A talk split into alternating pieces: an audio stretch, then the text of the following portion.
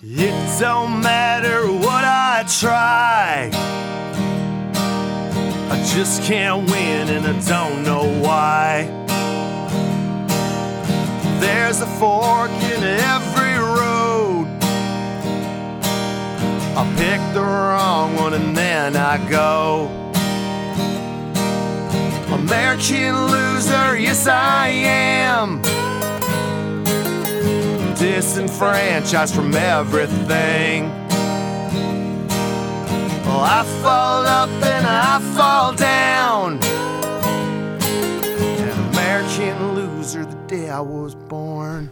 Ladies and gentlemen, welcome back to another episode of American Loser. It is the podcast that puts the spotlight firmly on second place. Where else could we be recording this very fine episode in a very fine studio? Where else could we be, Dad? No other, no other place other than the shared universe here in Eatontown, New Jersey. Mike and Ming taking great care of us. Kahuna behind the ones and twos. How are you, pal? I'm good, man. Always good to have you. I hear you. Um, now, the order that we record in is not usually the order that the episodes come out in.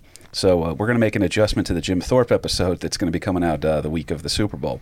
But uh, you have never seen like and uh, uh, and we're out of here anyway. Uh, and he died. But good night. We're out of here. So, we got bum rush the last time, man. But nobody's coming in after us here. I'm real sorry to Mike and Ming for uh, you know holding up another customer like that. Um, but uh, I'm excited today, Dad, because guess who we have in studio? Oh, in studio, none none other than Podcast legend, the Prince of West Orange. That's right. None other than Shining Wizards, Kevin Joseph Garib. Jesus. the one, the only. Wow. man, it's awesome to be here, man. KP, Larry, thank you so much. Kahuna! See, Hey. Thanks, man. Kev is one of my uh, one of the most important friends I ever made in my life. One of the first guys that really kind of uh, I actually met him through a podcast. This is a true story. The entire he is saddled with me forever because of a podcast. That's that's true. All right. What's the name of your podcast for those who are curious? Uh, we are the Shining Wizards uh, Wrestling Podcast. Now it is a Ku Klux Klan themed show, that, correct? that's right. You know, I had some questions. that's right. Yeah, pay no attention to the We're hood. Shining Wizards. They're Grand Wizards. Because I'm not It's going to lie. When he said it earlier, I was like, is, is that a Ku Klux Klan joke? And then you're like, oh, that's the name of your podcast. And a, sh- a Shining Wizard is a, is a wrestling move. a badass wrestling move. too. It is a, a running knee to the head while a wrestler is on the on the ring, just kind of like sitting up or kneeling. You run and you knee him in the head. Uh, so that is the Shining Wizard. Sounds like fun. It is. It's it's a fact. It's a good podcast too, man. I really like the whole crew over there. Uh, they've been kind enough to have me on as a guest a couple of times, and uh, dude, they're killing it with numbers right now. So this is actually a get for us, Cahoons. All right, Mm. we're borrowing from their listenership right now. I'm pretty happy. Well, we are, uh, you know, we are shared on the on the same platform. Shining Wizards Network. That's where uh, well, you can find this show and a bunch of other quality shows on that one, man. But uh, I'm stoked you're here, buddy. Uh, and also, Kev, real quick, what are you what are you drinking today? I am drinking a Ross Brewing Fine IPA, Indeed, the Navesink IPA. the guys. Navesink IPA, baby. Kev, I never get to say this before. The official beer of American Loser. All right, there Wow, it is. Ross Brewing's Navesink the IPA. inaugural. That's big, buddy. It is. I'm so proud of you. It's available in New York right now. They're working on a couple other uh, states and everything, but take a look for them. Follow them on social media if you can. Ross Brewing's doing some cool stuff. It's very good. I'm on my uh, second solo cup's worth. yeah, when you guys hear a door creaking and slamming shut, that means that Kev went up to go get himself another solo cup. So. That's right. of Ross kegerator. of Ross Brewing. And if you feel like planning a podcast, we actually have a very limited time only. We have a kegerator of Ross Brewing beer. So if you want it, I think they're going to keep that keg. That's going to be a regular thing. is I it believe. really now? I'm hoping because Okay, uh, cool. If not, Because I- you work here now. Well, so I technically, I technically am hired by Ross Brewing in order to do this, but uh, but no, it's it's cool too because the beer's good. Uh, LP, It really is. You're not even an IPA guy, and you're, kick- you're No, kind of it's digging all right. this. It's it's absolutely all right. And then again, I'm not a, an IPA uh, first Aficionado. first call, but uh, um, this is all right. Getting You know, past me. I've come to the conclusion though that beer is not the problem. Uh, there was that quote from I think it was uh, uh, Homer Simpson: "Beer, the cause of and solution to all of life's problems." yeah, that's about right. There you It's a go. quote from Proof- Benjamin Franklin. Not necessarily in that order. That's a, proof that God- also true, Kevin. Um, there's another quote too that I think you would like on this one, uh, Shining Wizards, Kevin. All right. That uh, Ben, uh, I believe it was Benjamin Franklin Ben said that. Franklin. Uh, yeah, Yeah. Proof.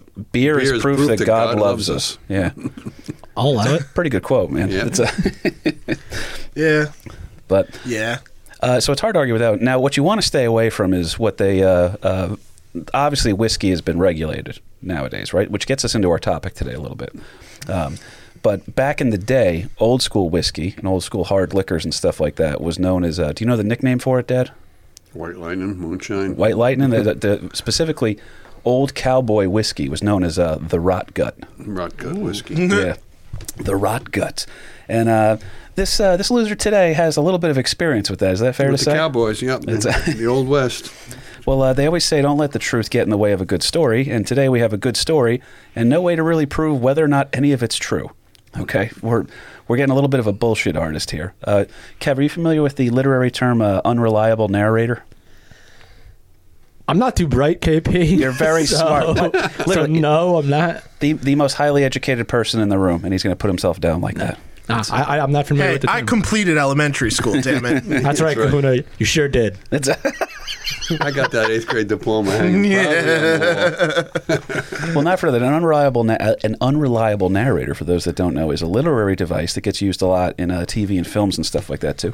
And it's where the person telling the story is not really entirely accurate, or maybe they're you know maybe they're fabricating a couple of Yeah, details right, here and right, there. Right.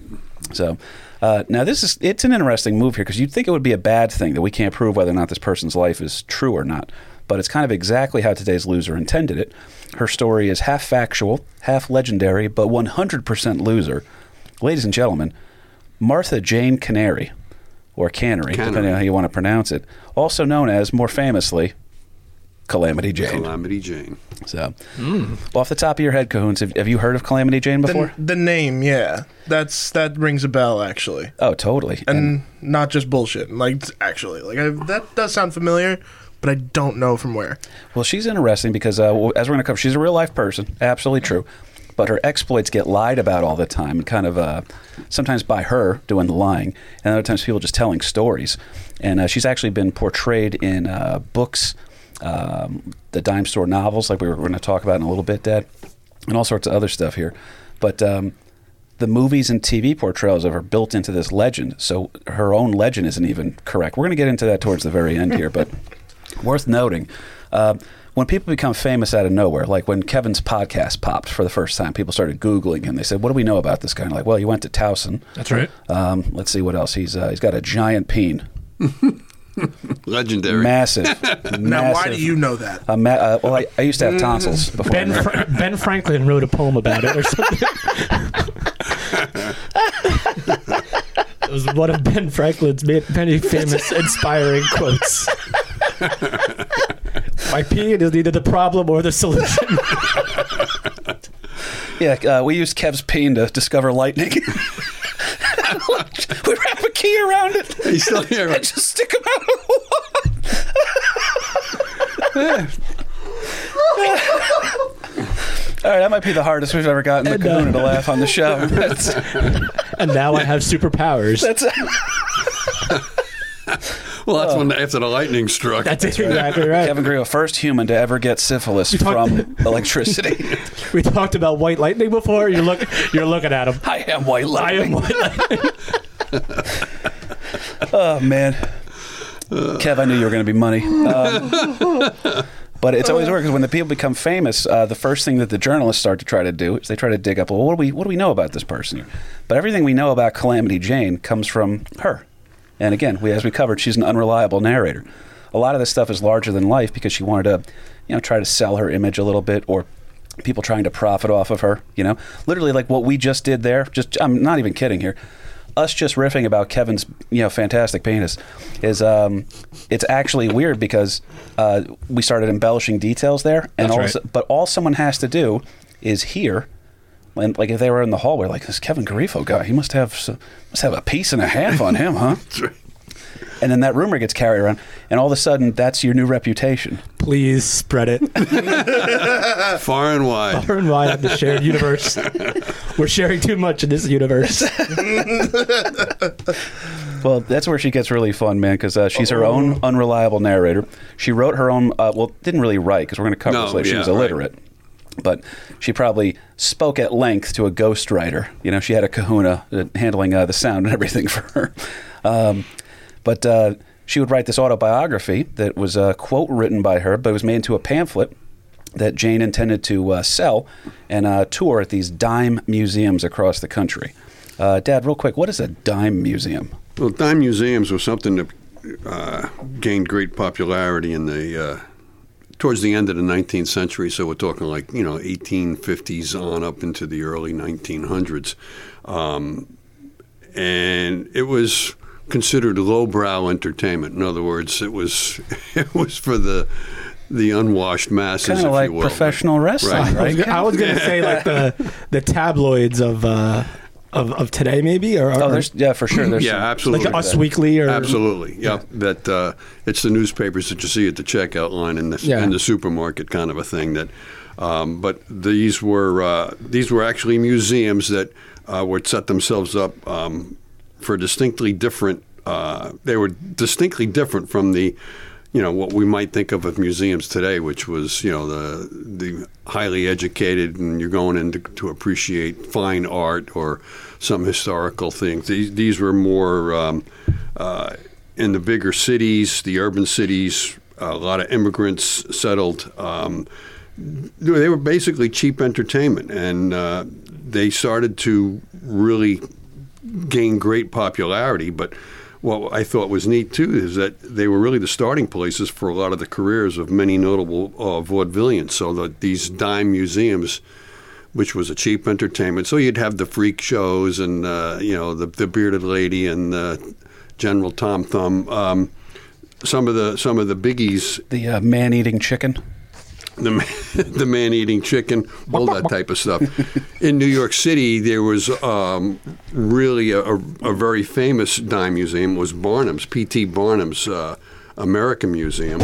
Um, and they he he kind of introduced this whole thing called uh, edutainment, where they would have these. Oh my God, that's what we do here on this show. That's right. These different freak shows and, and uh, circus performances and everything else. But uh, um, it, it was really the birthplace of, of vaudeville. Guys like Harry Houdini and some very famous. Uh, Ooh, Loserception vaudevillians. already. Yeah, there you go. Damn. Loserception again. that uh, wasn't even planned. We we plan these sometimes. Yeah, but uh, you know that's where they started to get. But wait, didn't we mention P.T. Barnum in mentioned. another episode? uh, he A has while come up in the ago? past because Barnum was. Uh, uh, I, He's I come bel- up a few times. He was in the Houdini episode. For Yeah, sure. he was bigger than life. I mean, for for the time period too, he was very influential with uh, you know the Civil War era, um, New York City politics. Well, his and, uh, museum gets broken into during the draft riots, and that's why you can see like an elephant running around on Main Street. You know, it was kind of, but uh, yeah, I mean that was it was cheap entertainment um, for not necessarily the the hoi polloi, the uh, the highbrow society. It was. Uh, somebody with a, a, a dime could gain entry in there and Not for the hoity-toities. be entertained by uh, the freak shows or the magicians or whatever the oddities. Uh, we'll be polite and call it oddities. So of there the- very the well time. might have. So there very well might have been someone saying, "Step right up, step right up." Absolutely, like- and they would have Not even far They would have that. bands out out front to uh, bring drawing people in to uh, come see the come see the show. come see love Geronimo's girlfriend's hair. you know, that's the kind of stuff that they were popping out. But it was cool. They were popular, and Jane was going to capitalize on her fame, which we're going to get into, and we're going to kind of let the audience decide what they think is real. Cahoons, I'm going to ask you to start thinking of uh, the casting couch segment for this, but I want you to know that she has been portrayed so many times by so many very well-known actresses. One of them, she was actually portrayed by the woman who played uh, Lily Munster. I was reading. Yeah, I was reading about her when you told Is me the Yvonne name. De Carlo, right? Yeah, Yeah, She uh, she played Calamity Jane. Dude, that's not even the weirdest one. That's how weird it Yeah, gets. there's there's Yeah. there's a lot of people, a lot of uh, female actors that uh, So tried to portray had her their down chance. through the years. But again, as her every time her story is told, it's embellished and, and it just kind of and that's just carrying on. Jane's right, tradition. Right, right. I mean, and this uh, illiterate uh, uh, Jane was illiterate to start with, and now she's telling her life story to somebody else to write it down, and it just keeps getting bigger and bigger. And she's embellishing it to begin with. So you know, don't. Don't let the facts get in get in the way of a good story. She's got a little pro wrestler to her, where she's no, she's her own hype woman. Well, I mean, calamity. Come on, starting there. That's that's that's pro wrestling at its finest. That's uh, from parts unknown. From Parts unknown. Calamity Jane. Well, uh, as best we can tell, Jane was born uh, on May 1st, 1852, near Princeton, Missouri. Yeah, now that was almost a, a Jersey tie. got because when for a I'm reading. I'm, I'm reading. Where was she born? Princeton. Ah. In Mercer County. Yes, yes. Missouri. Jersey. Uh, so, Yeah, Missouri fakes out everybody because uh, they're like, oh, oh, well, we're going to name our city Kansas City. But, but we're Missouri. Eat shit. We have a football team. Missouri, Missouri is the state of cheap pops. That's a, We're gonna fool you into thinking that we're important. it, dude. That's a really that's a gimmick in itself, right there. That's well. Um, now the typical American family here she grew up in. Uh, oh yeah, yeah, yeah. Dad is an alcoholic, degenerate uh, gambler, and mom spent some time working as a hooker. So Got to bring home the bacon somehow. it's uh, I hear you. Um, it's a, well, Jane was the firstborn, and uh, she was the oldest of six siblings. Okay. Uh, now in 1865, what's going on in the country in 1865, Dad? Is there Uh, that's the close of the Civil War, Kev. perhaps perhaps Yeah, some a lot of- bloodshed? yeah, absolutely. Uh, Hard times, hard times. Well, uh, now it is hard times, and you have a chance for a better life here. So the father, even though he's a degenerate alcoholic gambler, um, he's deciding he's going to relocate the family via a wagon train, Kahuna. Oh no. Does this sound familiar? Uh, To Montana. Uh, all right. Yeah, and to be a gambler, I mean, uh, he's he's rolling the dice with the whole family uh, on one more shot at a better life, and load up the wagons. Yeah. we're going. It's uh, I, I wonder too if the wife was like, "And there's no booze out there, so you're going to have to be productive." um, but uh, during the trip, Jane's mother Charlotte dies of pneumonia, which is wild because as we covered in the Donner Party episode, um, these trails out west. We look out on the parkway and sometimes you see some trash on this. I just imagine the graves that you're passing. Yeah. Everybody that's dying on the trail, man. It's this ain't an easy trip. God. Yeah, it's pretty gross. It's like mile markers but with bodies. oh my god. But uh, so they get out there, and um, the trails are heading out west. Blah blah. The the Cannery family. We're going to keep calling them the Canneries. That's how I've always heard their name said. It's spelled Canary, but Cannery. I, I understand why you'd want a slightly different. You know, it's like our friend uh, Kevin. Uh, he calls himself Goatee, but uh, you know it's really pronounced Gootee. Yeah, you don't want you don't want a name with goo in it. Uh, but uh, he has a podcast. I won't plug it because I don't want you to listen to it. Um, but. The uh, Cannery family reaches Salt Lake City, all right? And uh, Jane's father begins his life over as a, a farmer. Finally, Kevin, Yep. this guy's got his shit together. Yep, he's going to make a go of it. Oh, He's yeah. got his 40 acres, and uh, he's trying to be the the straight and narrow guy with uh, his 40 point- acre farm. At what point does he become a Mormon? You said he went to Salt Lake City. Well, he doesn't stick there. He's not there long enough really to do much of anything. He dies within the year. ah. Ah, that's Yep. a shame. So, yeah, it is. it's a downer. I'll put It's it a- that yeah. way. Well, now imagine. You're like uh, Missouri. Yeah. well, now uh, Jane is, uh, what, 15 years old? Uh, I think she's maybe 14, 14, maybe 15 years 15, old. Yeah. And she is now in charge of her uh, entire family. Wow. She's right, the oldest. The remaining, Yeah. yeah. she's the oldest, so now the other five siblings are uh, Basically under, her kids. Under, yeah, Yeah, she's so taking charge. You've heard of Party of Five. This is Party of Six. Right. So um, Wow. they're uh, they're in a weird spot with all that. Um, now this is prepare for loserception, Kahuna. Jane is now in charge of her siblings. Gets them all into a wagon on their way to Fort Bridger, the same fort that the Donner Party would utilize, where they were given their bad maps and their bad advice. So yeah, Fort Bridger's a real thing. And uh, again, that's our loserception here: the Donner Party and Calamity Jane colliding in history over this one specific. Uh, and I don't even know the time frames that they were there. I don't think it lines up at all. But just the idea that that was the rallying point. You know? Just damn. that was a spot on the map. I mean, Yeah. it you're you're going into virtually uncharted territory. We got at least. Indian territory. We've got Fort uh, Bridger was at brutal least a uh, spot on the winters. map. Yeah, you're going to want to know where you can get a hot meal. Right. So um, now Jane gets the family out to Piedmont, Wyoming. And like we said, Jane's about 15 years old at the time when she becomes the breadwinner for the five siblings. She worked uh, any job that would pay. Kevin, have you ever been in a, pa- a capacity to hire somebody? No. No. Uh, that's not true. Bartending. Bart, well, you have an interesting resume too, because I, I know that you're a podcast host, stand-up comic. Uh, you swing that big peen hammer we keep talking about, and then uh, also uh, we did social media work for a couple different companies. You- Yeah. uh, I, I know you've worked in local government before. You're a well-rounded cat. It's weird that none of it stuck. but yeah, I've had I've had jobs all over the place. Yeah, well, So- uh, check this out for a resume here. Uh, let's see if this is uh, let's see if Calamity Jane can compete with Shining Wizards, Kevin.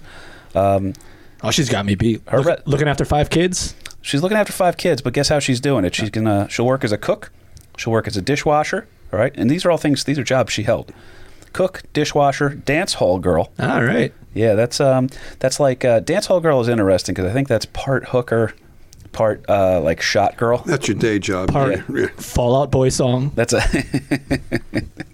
and then uh, also just to round it out, cook, dishwasher, dance hall. These are all things that'll have you in like a tavern like setting. Until Yeah. her last job, mule and ox team driver.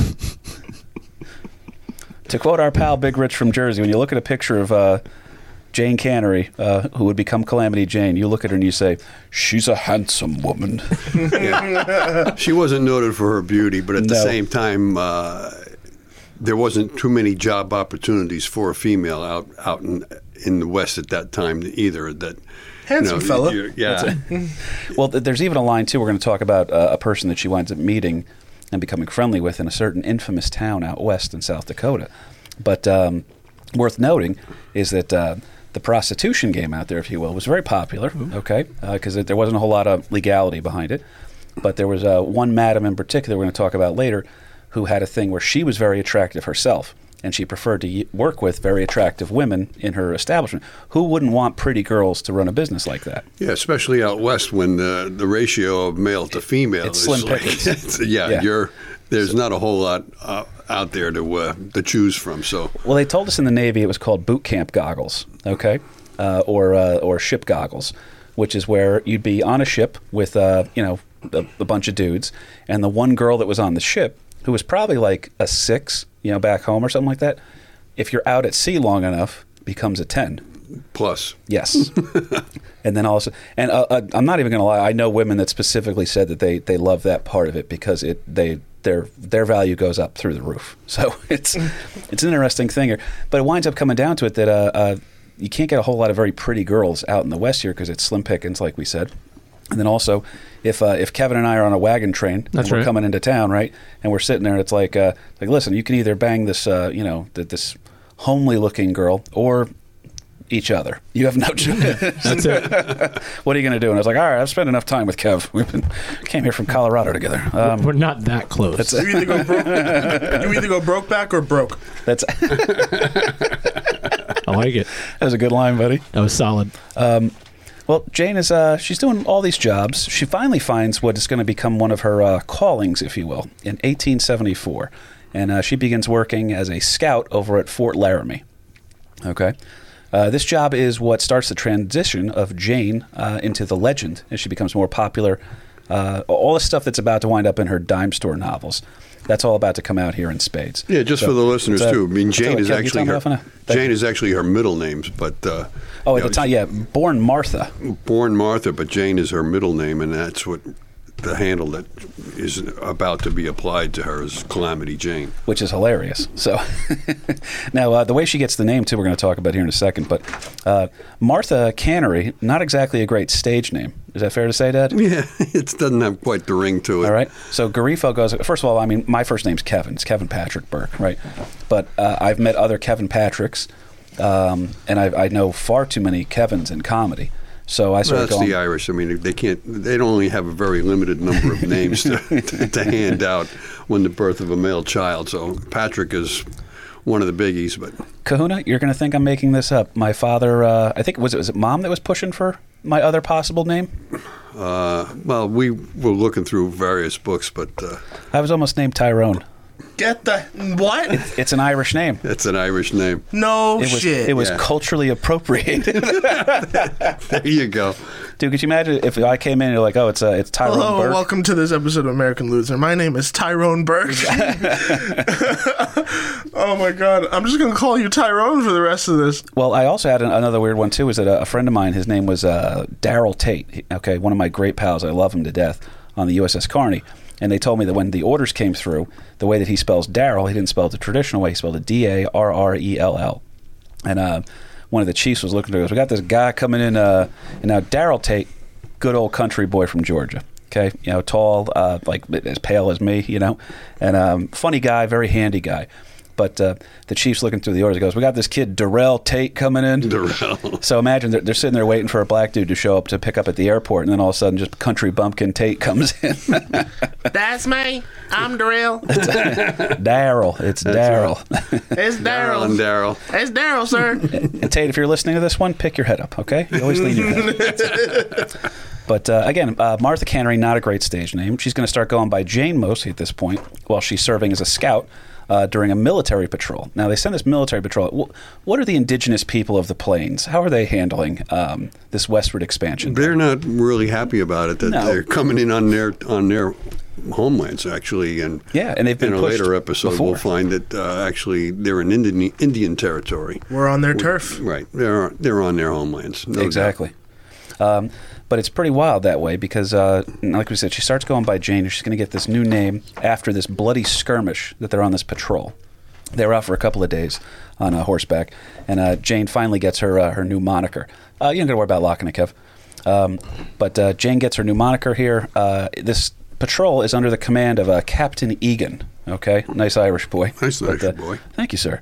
Uh, Egan's an, a, a former bar that Kevin and I used to hang out in West Orange. Um, but Captain Egan's party gets ambushed about a mile and a half from their post. They're on their way back. They're done with their patrol, and they get ambushed here. Now, during the the actual mission, they had six soldiers were killed. So, th- like, they saw some heavy action. Uh, now, Captain Egan gets shot, and uh, Jane's uh, out riding as the scout. She's out in front of everybody. Now she turns around as soon as she hears the gunshot. She sees that Captain Egan is about to fall off of his horse because he's been struck, and she takes off like a bat out of hell, rides up next to him, catches him before he can fall off the horse, throws him over the front of uh, her saddle, and then rides him the next mile and a half safely back to the post. So she basically saves his life. Yep. Uh, in action. Yep. Now, uh, when the guy's healing up, he respectfully but laughingly joked, uh, I name you Calamity Jane, the heroine of the plains. And uh, Jane goes, And ever since that day, uh, I've just been going by Calamity Jane. Yeah. Now the only problem with that whole story is we got that story from Calamity Jane. Yep. That, uh, there's no no way of verifying that that's actually the way it went down, but it's a good story. We have a couple sayings on the show. Uh, don't fuck with TR, all right? Uh, don't mess with Boston We'll get you, okay? We've learned that. And then um, also, not for nothing, um, no, you can't trust somebody who gives himself their own nickname, okay? That's just kind of what it is. Well, So- that that was her. Uh, that was her take on how she got the name Calamity Jane. There were there were others, but uh, Well, there were there were two others that were pretty good. Um, now, Kev, uh, you ever throw some game at a uh, a damsel at a bar? Always. And does she, Always. Ever, does she ever uh, does she ever warn you that uh, you're not ready for her? Yeah, they all do pretty much. I love how you have to think about it. You're That's like, wait, that's all the time. I'm thinking like, oh, th- this one did, this one did, that one did, this one did. Yeah, so yeah, yes. Well, Kev, Kev knows a few of my uh, former paramours as well. So, um, but uh, there was one girl who was telling me she goes, she goes, I don't think you could handle me, and, uh, and she was right. Um, Did she snap? did, did she snap while she was doing it? I'm pretty 'Cause sure she's in the Middle East right now, killing people. Ah. So. Good for her. Yeah. Um, but anyway, um, anytime these guys at the fort, uh, Fort Laramie was uh, the fort over there where she was uh, working at. As by the way, she was also working a little bit as a uh, as a hooker herself now. Dance hall gal. Yeah, dance hall. She's throwing some stuff out there. Um, now, LP's got some notes for us here in a second on that because I, I thought this was worth noting. Now, Fort Laramie was uh, in itself is I, I think it's still standing. I'm not actually sure, um, but there was a, uh, a three mile hog ranch where uh, Jane worked as a prostitute, hanging out with the local soldiers. yeah, and it's very nice that uh, it's been uh, National Register of Historic Places as the uh, Three Mile Hog Ranch outside of Fort Laramie. That um, three miles outside of Fort Laramie, there was a uh, saloon and uh, um, shop, store, that kind of a thing, that where the soldiers could go and uh, Sounds like the Navy Exchange and Get the a- uh, get- MWR bar I used to hang out at in Jacksonville. get a drink, and uh, of course, out back there was uh, some other uh, festivities that would be could be acquired for the for the right price. And uh, again, uh, there's such a a lack of female uh, accompaniment that uh, even if you somebody's got a mug like Calamity Jane, that uh, she's still able to. Uh, she's got the work in parts that is still worth paying for. So Uh, now, again, we keep because my favorite part of the episode and the research was writing down all the actresses that have played different versions of her. And I can tell you that depending on um, now, if you guys watch Deadwood, like I, I loved the show Deadwood on HBO, uh, she was played by uh, Robin Weigert, and that was what's considered one of the most accurate portrayals of her. And she was not. I think she gets into like a lesbian relationship on the show, and um, they talk about uh, it was a whole weird thing where she never really had a guy around. She was very rough looking. She was dirty all the time, very drunk. But um, if the uh, some of the other actresses were playing her that we're going to cover later, I'm going to remind you that we said this.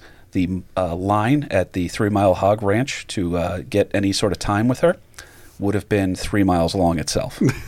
so, um, but yeah, so she's uh, yeah, and the whole term hog ranch is is, is just a uh, slang expression that uh, there was a, any number of different uh, so-called hog ranches along the trails uh, in Wyoming. That that was just a place that you know what, what you were going Right. there for. That's a- A drink- Oh, and I a didn't drink. put that together. Yeah, Oh, so a hog ranch was like.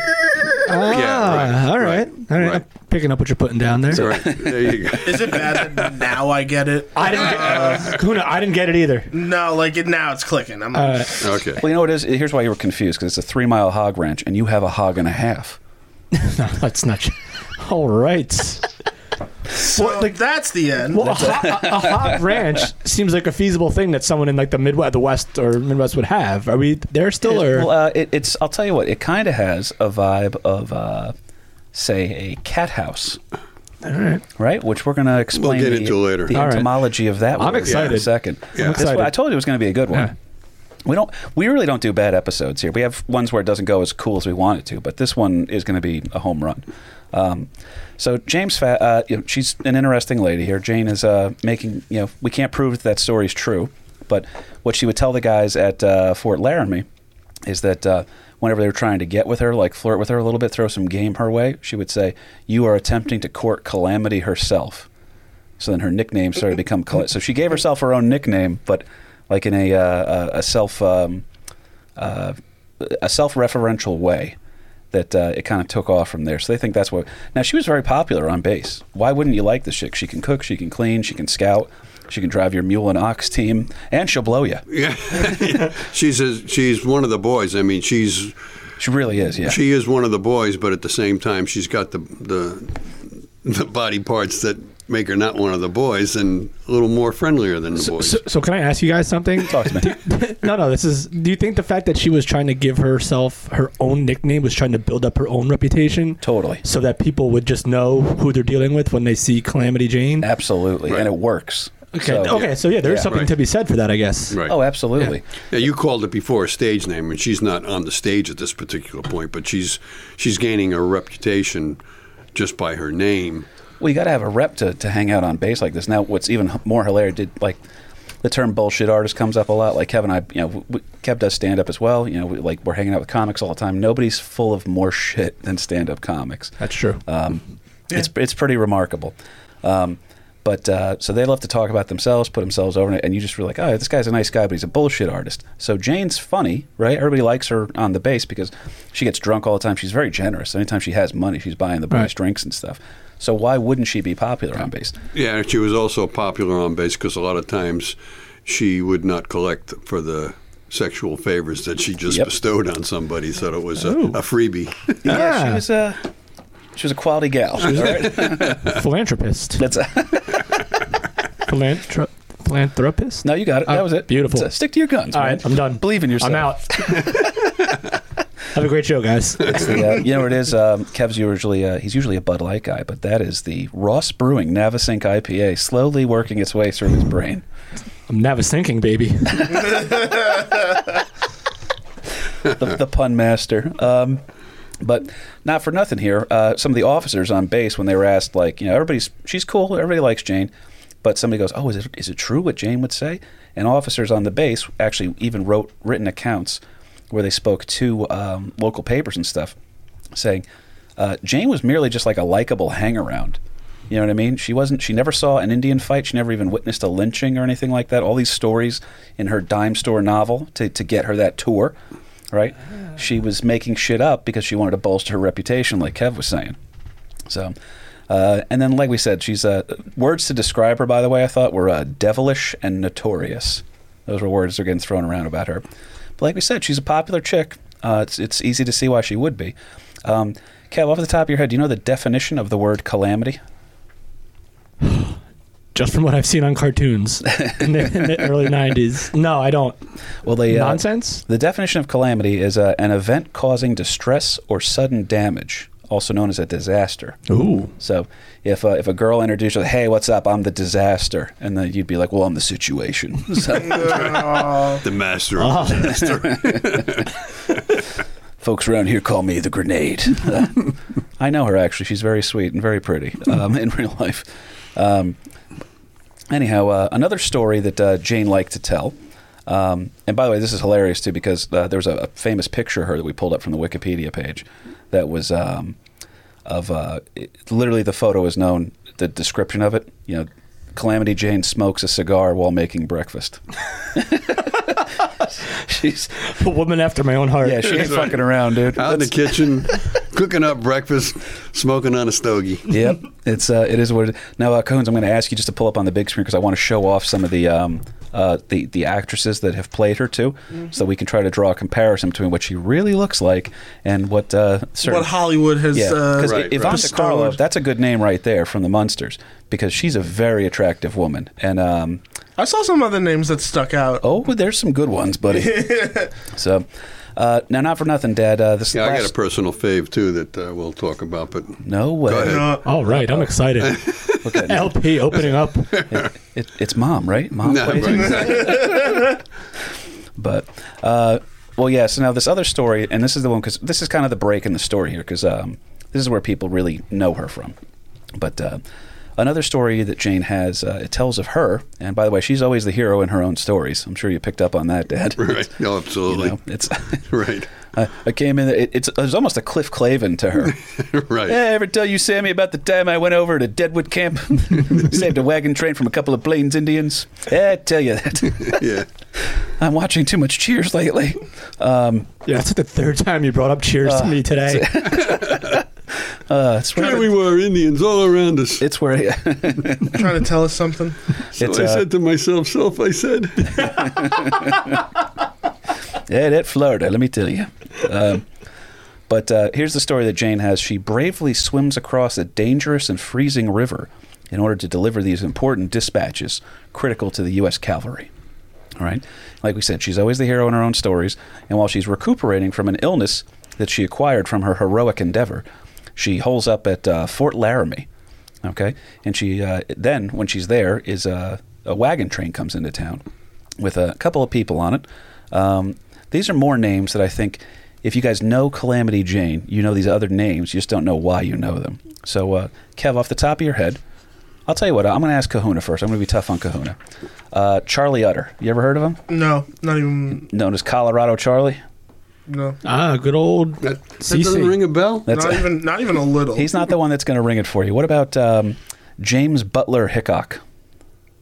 Yes. Yeah, I know also, that name too. Also, you want to talk about a stage name?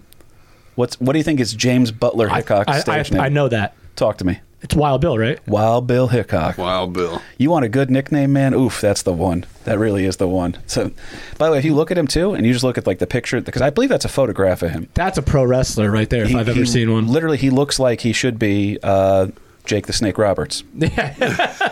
You know, but he's a handsome guy. Yeah. There's, a- there's actually a little Larry Burke to him. If I'm looking at him, you ever think about growing He's your hair? got hair there? though. That's stash. He's got hair that he can grow out. It's I'll, I'll tell you what, man. If uh, if you had my hair and I had your mustache, man, you we'd go. have been something. There you but um, so, Dad, off the just briefly here, um, this Wild Bill Hickok wagon train is now coming through Fort Laramie. And it's not really his train. He's not running the train.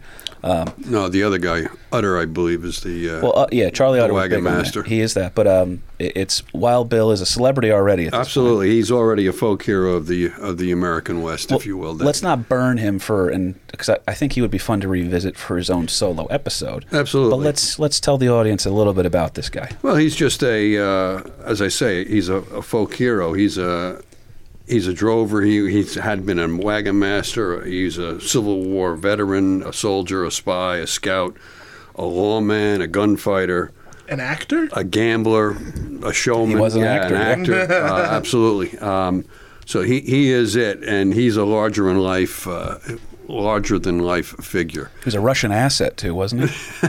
Didn't he interfere in the elections? I can't remember. I might be confused. That was on a down low. um, but yeah, he's uh, he's he's a well-known celebrity, if you will. Uh, but his celebrity is by his own exploits, not because of his acting ability or something like that, but just Well, the- you the shoot enough people, they're done, gonna find out who you right. are. yeah, right. And, and he's again with a with a nickname Wild Bill Hickok that uh, you know um, there's it's still being disputed as to how many guys he, how many lives he actually took, but uh, whether it was verified or in in legend, if if you will. But yeah, he's he's you want pageantry too, by the way, Kev? Or in Us Weekly. Us Weekly. Us Weekly. There you go. They'd be covering now. Not for nothing. There's a little pageantry, almost like pro wrestling again, where uh, he's got the the big long mustache coming down. Pa- he's got the nice. He's got really long hair down to his shoulders, and he carries uh, twin pistols. All right, and he's got a badass reputation and a stage name. He is entrance music away from entering the King of the Ring tournament. Oh, he probably had it. he probably had it at King of the Ring tournament. Right. Number number thirty in the Royal Rumble, Wild Bill Hickok. Dude, he, I'm telling you right now, that's what like 90% of professional wrestlers look like nowadays. I don't- yeah, With the long hair and the mustache and uh, everyone's trying to go retro and, and look cooler with the with the mustache and the long hair and and uh, he, he's got it. He's got the look right there. he's not baby. even retro at that. He's He's not- he's, cutting edge. He's intro. That's right. Very good, sir. Very good. I, I got nothing. That's, well, real quick, what else do you have on uh, Wild Bill? Because I, I do want to, because we're, we're talking about him because he's an exciting guy to talk about. Well, he he's going through Fort Laramie, and uh, he's the guy that gets uh, Jane. I think she was uh, incarcerated at the time. She's in jail for whatever for whatever reason, uh, whether it was you know for whatever reason. But he kind of befriends her or takes pity on her or whatever. But um, she now comes into this wagon train that's that's heading north to the because gold has been found uh, further north, and this wagon train is heading there. Hopefully, Getting out to Prospect. strike, right? And, What's uh, what's the name of the town that uh, uh, that would be uh, West Orange. West Orange. West Orange, New Jersey? That's it. Right. West Orange and West Orange, Texas. Go, go west, our- young man, go west. So we Yeah. started in Orange, and now we're in West Orange. No, no, not I'm sorry. That Started in Princeton, now we're here. Yeah. That was an impulse. I'm sorry. Continue. I'm sorry. But uh, what's the name of the town? An infamous town, Yeah, Deadwood. Deadwood, South Dakota. That's right. And that's, again, now we're actually venturing into places that we're not supposed to be because that was really Indian territory. Mm-hmm. But uh, gold was found. So, you know. now it's our territory. Screw the Indians. It's us. Yeah. Well, there's a lot of um, the show Deadwood, which I loved uh, on HBO, as we talked about. The problem with that uh, was that there was a lot of things that were not technically historically accurate. Okay, we're doing great on time, by the way. We're, we're kicking ass here today. Um, but uh, there were a lot of things that weren't technically accurate uh, that they had to do in order just to make the show more entertaining. But one of the things that they were very serious about was the camp was under the threat of Native American attack at all times because they were not even before they called it a town. You have to have a you know a state in order to have a town. You have to. You, they were a territory back then, so literally they were just a camp. That was what it was. It was Right. a camp. So these guys are on their way out there. It's like getting on the ground floor. Okay, so Hickok's on his way out there. Um, now we were talking about Calamity kind of bringing her own name up a little bit here. You got this famous gunfighter uh, who's coming in in Wild Bill Hickok. Colorado Charlie, Charlie Utter, is a well-known guy too at this point, and he's been traveling with Hickok. That's like his uh, his man Friday, if you will.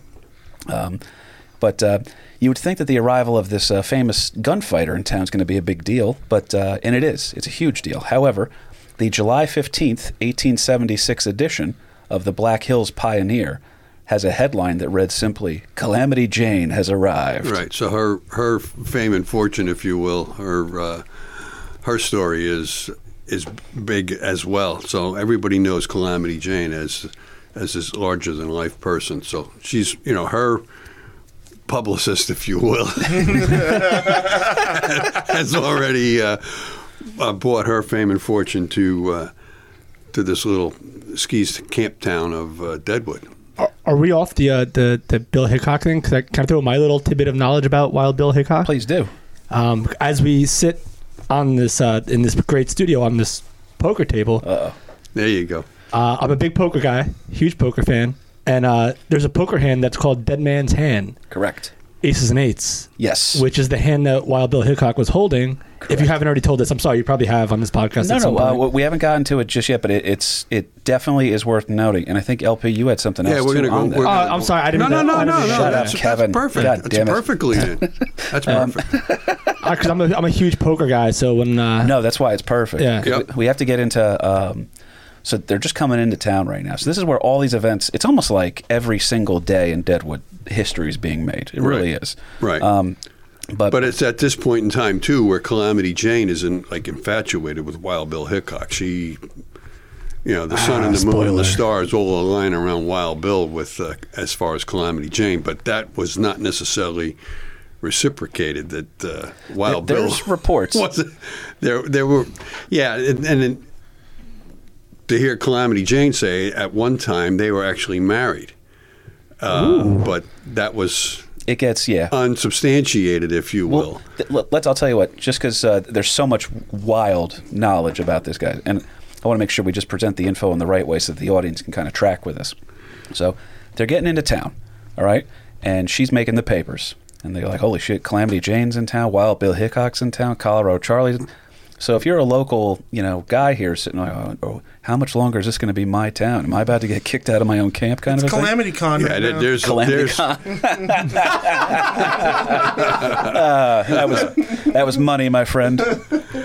yeah. Two I mean, gems. if you're looking for characters, I mean, Deadwood is just absolutely chock full of characters. Oh, that's why it made such a great yeah, show. Absolutely, Uh, and Those are the cosplayers. it's yeah, the, these people are risking everything with the opportunity, with the with the hope of uh, you know making it making it rich with the with the gold. well, I'm going to ask. Never mind that it's you're on Indian territory and you're not supposed to be there in the first place. But that's you know, there's Well, we don't there's talk a- about that. There's a huge there's a huge risk and a huge gamble for everybody involved. So everybody is is a character in in, in Deadwood. Very much so. Now, while we're bringing this next point up, Kahuna, do me a favor and just uh, look up Deadwood on uh, Google Maps and see how far it is from the studio, if you don't mind. Mm-hmm.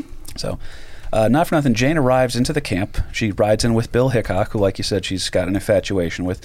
Depending on what reports you're hearing from Bill Hickok, he either, like you said, Dad, winds up being married to her in secret, kind of a thing, or that they were in love with each other, or, uh, as one person said, he had nothing. He, he didn't give two shits about Calamity Jane.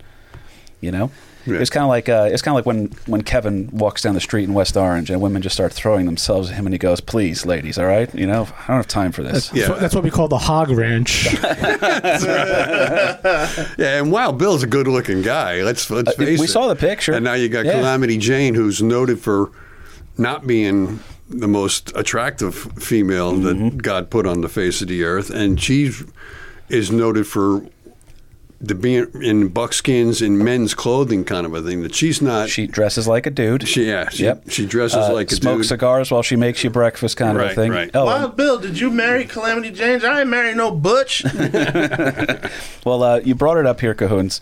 So Deadwood, South Dakota, which uh, a place I want to go one day, All right. um, very badly. Twenty-seven hour drive. 27 hour drive. Doesn't look like traffic's too bad right now.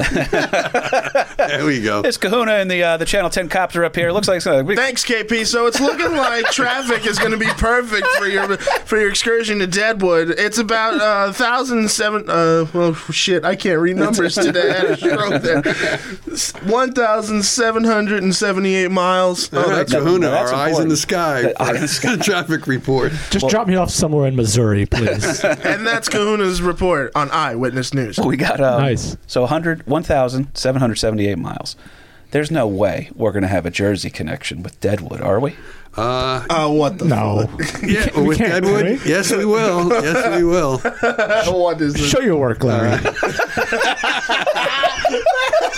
There it is. There it is. All right, He's here we looking go. for proof positive, and we have it. Yeah, she arrives into Deadwood, and um, upon her arrival into this uh, with this world famous gunfighter and and uh, whole big deal, uh, she is quickly uh, befriended by uh, Miss Dora Dufran, who winds up uh, giving us our Jersey connection for, for this particular episode. Now, Miss Dora Dufran was a was born in Liverpool, England, and immigrated to the United States with her parents. Um, and once she s- stepped ashore into the great America, uh, the family settles in our own. Ready for the drum roll? None other than Bloomfield, New Jersey. Where I have a show coming up. So Every yeah. other Wednesday. Uh, so, so the- plug. So Miss Dora Dufran, who is go, goes on to become like a very, very famous, very profitable madam Ooh. in in Deadwood. One of the most prosperous in all of Deadwood. And, she was hot, in- too, they said. in all of the Old West. Uh, more than like more than more than likely that she would hold that particular title if we're talking about wrestling titles. She- she's she's Madam she's Madam Supreme. I believe she had a belt. Uh, yeah, she had a belt, but uh, she had a, a sketchy background too because uh, I mean she took on the, the, up the profession of uh, prostitution at the tender age of fourteen, uh, doing it for the army soldiers to begin with, and then she moves into Deadwood with the promise of the gold field, and she moves up there with all, all these other miners, all these men that were hoping to strike it rich. Well, well, you were talking to me earlier too, because you were saying that she does get into prostitution at age 14. She's known as very, very attractive. Oh yeah, she's a looker. Yeah, well, imagine that an- an English girl showing up with a little Jersey attitude out in the West. You know, it's it's it's an appealing mix. There But, you go. Um, but I, I do wonder about that because it's always like you ever hear people say, "Man, I was just born in the wrong generation." Um, well, if there's 14 year olds doing prostitution, R. Kelly was just born in the wrong generation. Kahuna just left the room on that one. Oh, I'm sorry, buddy. Come back. I know he was your godfather. I'm actually going to leave the room and uh, get myself some of this beautiful if I may. Ross uh, Brewing Company Navesink uh, IPA. there you go. That was one of the dirtiest jokes we ever told on the show. I'm sorry, but uh, that being said, we found that Jersey connection. I'm so happy about that. Um, now we were talking about this earlier, though, too. That Jane's relationship with Wild Bill Hickok, cloudy at best. Is that fair to say, Dad? Cloudy, yeah. I mean, it all depends on who you want to believe, Right. whether it's Wild Bill or whether it's uh, Calamity or uh, who. Coon, do you ever have a a, a girl that just? Um, well, I, I'll tell you what. I had. Um, did you ever make up a fake girlfriend? No, No, I won't lie. not you.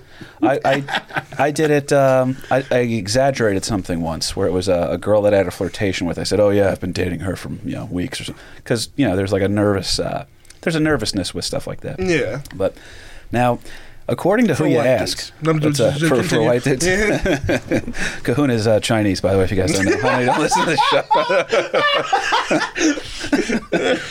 Yes. but no, so there's um, there's a nervousness with this, but there's always um, depending on who you ask about uh, Calamity Jane's relationship with uh, Wild Bill, you're going to get a different answer.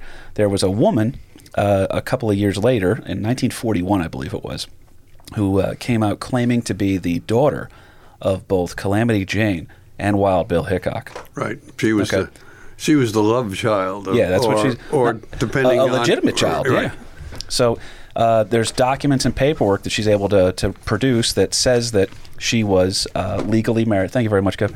Um, that she was legally married to Wild Bill Hickok. Right now, here's the thing. Um, what did we say about Jane? She was functionally illiterate. Right. Right. Right. Right.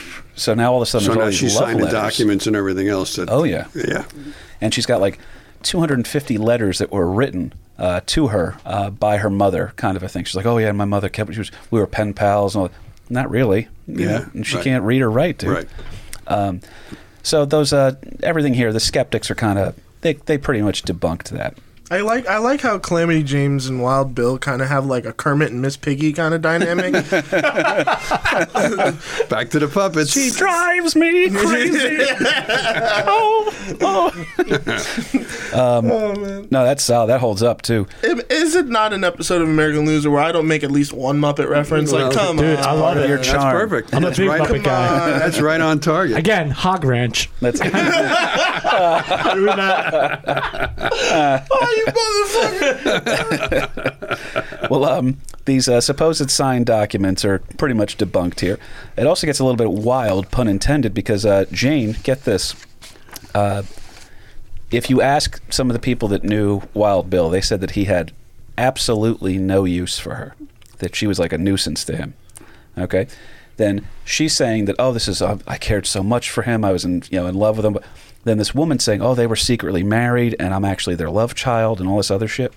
Uh, meanwhile, Wild Bill had just been married to another woman at that point Right. already, so it's very doubtful that that and there's a lot of letters uh, that Wild Bill wrote because he was literate. Yes. That he's writing to his to his wife and Yes. everything else, and it was not that you would be writing your your wife about um, this new love interest, but uh, in Calamity Jane, but. Uh, Got this scrappy drunk chick always following me around. yeah, It's right. weird. Dresses in, in buckskin and, and dude's clothes. Yeah, it's uh, well, she's uh, she's a trip that way too, though, because Kahuna, guess where Calamity Jane wanted to be buried when she died?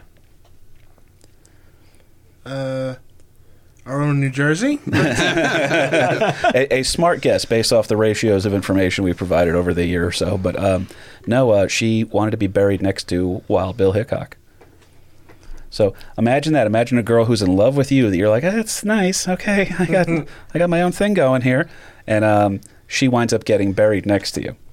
Now, a couple of the people Nagged for all eternity. it, it, that's literally what it was. One guy says, "Oh yeah, we did that as a prank because Bill didn't really like her, so we figured it'd be hilarious Just if a we stuck with her for Even eternity." after death, we're still Yeah. breaking his stones. And then it was her request to be buried that way. So it was the the Black Hills Pioneer Society are the ones who uh, went ahead and put that information in for. He's So- somewhere and he's just like, kill me. I'm already dead.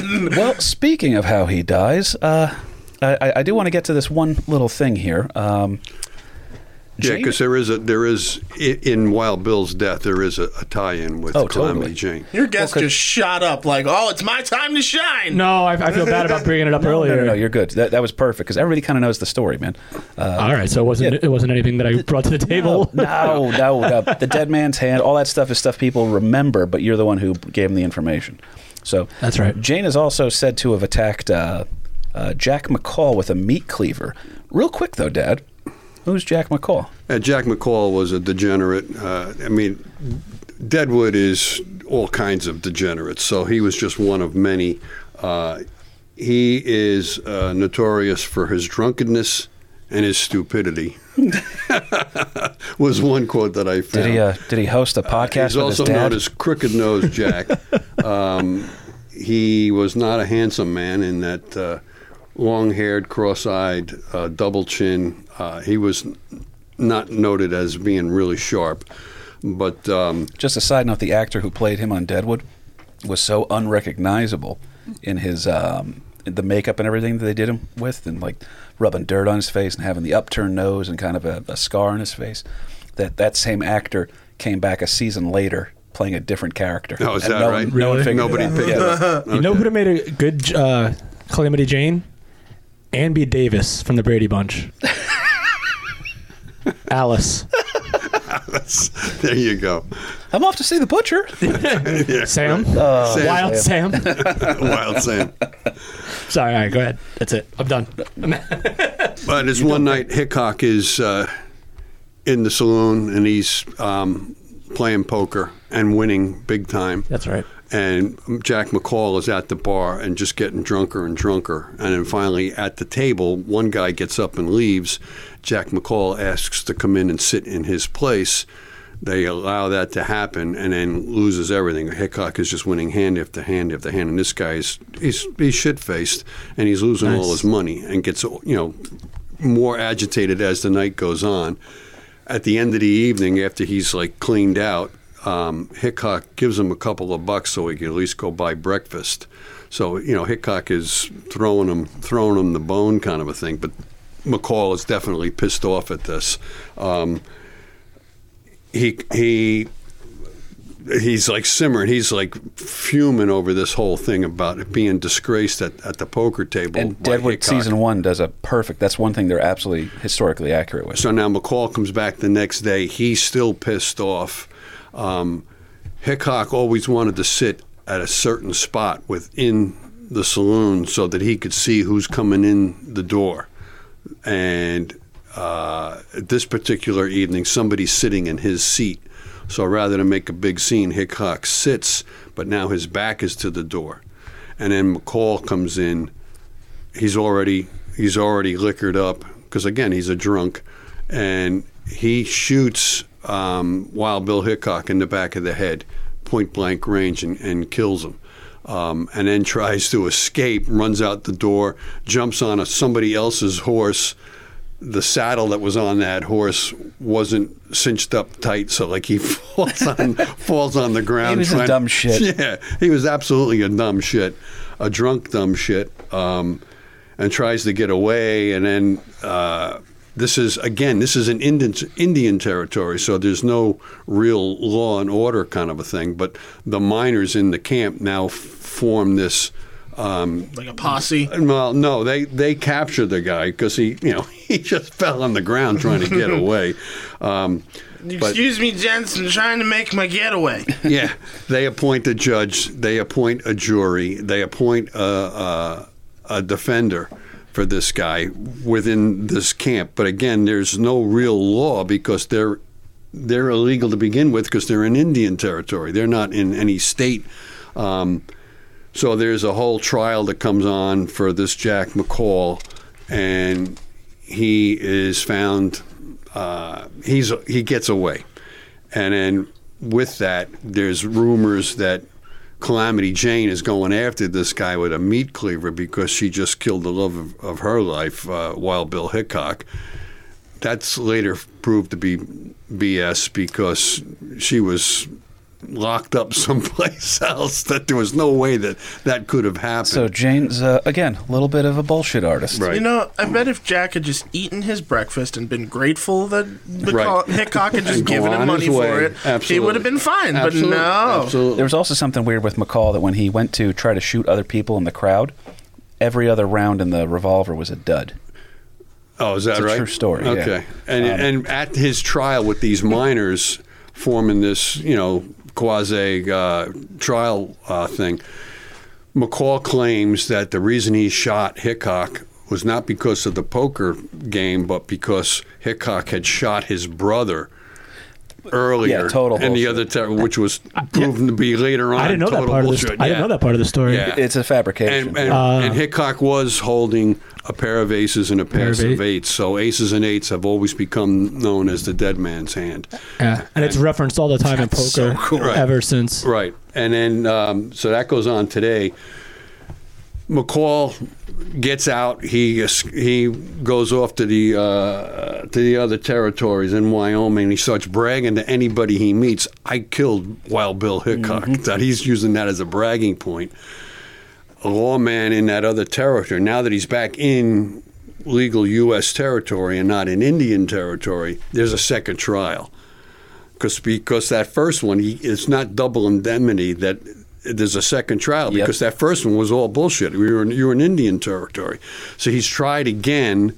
Uh, Wild Bill's brother comes to that trial, they find this guy guilty, and it's later found out that in that first trial he was claiming that he killed Wild Bill because Wild Bill killed his brother. That's total bullshit because he didn't have a brother. Yep. So, uh, but they they hang they hang this guy and uh, um, they bury him in a in a Catholic cemetery. Years later, they dig him up and they move the cemetery because they're going to put some hospital or some building in there. And when they dig the guy up, he still had the noose around his neck from when they buried him after the hanging. So uh, This dude was only 24. Mr. Jack McCall got his uh, got his just due for sure. now, do you know the name of the uh, the saloon that he was uh, killed in, Kev? Uh, that would be Egan's Saloon in West West, Orange, Orange, New Jersey. no. So, no, I don't. I don't. Sorry. It was uh, Nuttall's number ten saloon. That so sounds Tom good. Tom Nuttall was the guy. He was a character on Deadwood too, a real life character, but it was his. Um, yeah, that, that was uh, the place that he was shot at. You can still visit it. It still is a standing place over in Deadwood today. Um, That's cool. But that being said, here, um, so Wild Bill's dead now. All right, Deadwood is starting to get civilized a little bit here, slowly but surely. They want they're attempting to get uh, recognized as a, as a you know no longer a territory. They want to be a state. Now the question is, are they going to become part of Montana? Are they going to be a South Dakota? Is there the Dakotas? What I mean, this is wild. We take it all for granted right now because that's been settled since we've been born. But uh, they didn't quite know what was going to go on with all this. Um, now she remains in Deadwood, so Jane's still hanging out over here. Yeah, we're back to Calamity Jane. Oh, yeah, we, we, we took a side, But you have to. sidetrack. It's such yeah, an yeah. important part of the There's so many, so many characters in interwoven with the Calamity Jane's life that you have to. Well, uh, Jane stays in Deadwood, like you said, Dad, and um, she, following you know the death of Wild Bill, her reputation is kind of similar to her reputation she had over at Fort Laramie. She is uh, wild and devilish, but likable. People would see her drunk out all the time in the streets. She'd be you know just kind of passing out here or there, whatever. And um, she also maintained her friendship with uh, Madame DuFran, and uh, even worked for her for a while as a prostitute. Right. Okay, so Yeah. Now, Madame DuFran um, noted herself for uh, that she was only hiring good-looking prostitutes, and the girls had to be clean, Yes. whatever that might be. But yeah, uh, what, what what did that mean back then? in hard times, in hard times, the uh, bath a week kind of a thing. you right, what I mean? right, right, So right. totally different definition nowadays. Uh, correct. All right, Um, no, no, it's just, you're you're right. Um, but uh, Jane has an interesting couple of highlights uh, with her time in town here, Dad. She uh, saves a stagecoach that's being attacked by Indians. She winds up saving the lives of almost everyone on board, except unfortunately that while she's diverting these Plains Indians that are attacking the stagecoach, the uh, Native Americans are able to kill the driver. And uh, so, because he's dead now, the guy's dead in the the, The stagecoach. driver of the stage is dead. So now uh, Calamity Jane is going to throw herself from her horse onto the stagecoach, okay, heroically, then take the reins Nice. and bravely drive the stagecoach back into town, saving everyone on board. now, did she actually do that, or is that? Um, Well, hang on. No, it says that there was a source here. Oh, oh shit, it was her too. Yeah, you're right. Yeah.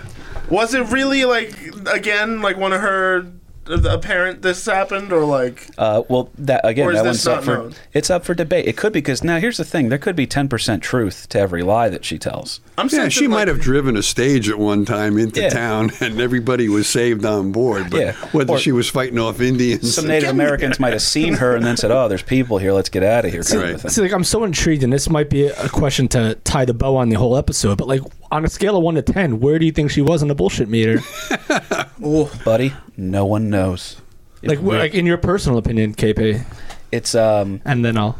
the the fact that she's able to because uh, there's a couple other weird Okay, things here yeah, too. th- that's this might be a question to tie the yeah, bow well, let's on. let's Okay, get to the, let's yeah. get to the end, and, and then Sorry we'll about ask that. that. question because there's That's a good question. There's more things that are going to pin the bullshit meter. we're uh, we're wrapping up here, Cahoons. Oh Um, no! Ignore this. I'm literally the. It's funny because Cahoon is like, uh, he goes, guys, relax. Uh, Don't pay any attention to the sign I'm waving towards you. the sign says, wrap up. You have five minutes left. he goes, it's just a fan. Um, but she's uh, also credited with, uh, and this one has been pretty much confirmed as true. There's this diabolical uh, smallpox outbreak in town that nearly ruins. The, I believe it's back when Deadwood is still a camp. They're not even a town yet. Right.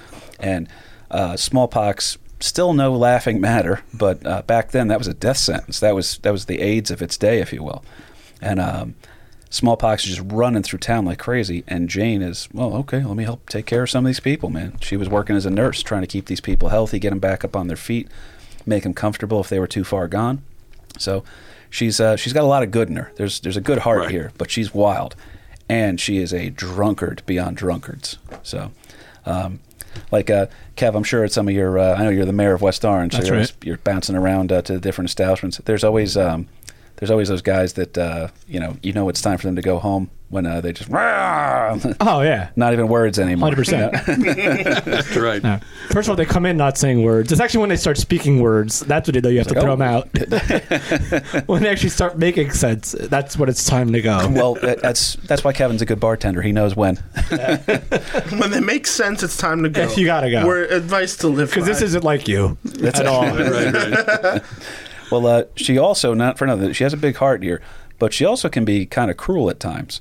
So the uh, she helped procure ten girls in a single trip uh, to Nebraska. She goes to Nebraska and comes back with ten women, ten relatively attractive women, uh, through nefarious means. Some people say that maybe they were drugged or coerced, um, and they were brought into uh, a life of prostitution at the infamous Gem Saloon, which burned down in Deadwood but was rebuilt as a theater, I believe, uh, owned by Deadwood's most notorious resident. Uh, Kahuna, did you ever watch an episode of Deadwood? no, never. I'm telling you, one of my favorite shows of all time, and the lead character, if you will, the guy who is the scene stealing son of a bitch in the entire thing, is Ian McShane as Al Swearingen, who's a real life character. Ah, okay. He was a pimp. He was kind of running the town. He was the boss of the camp, if you will.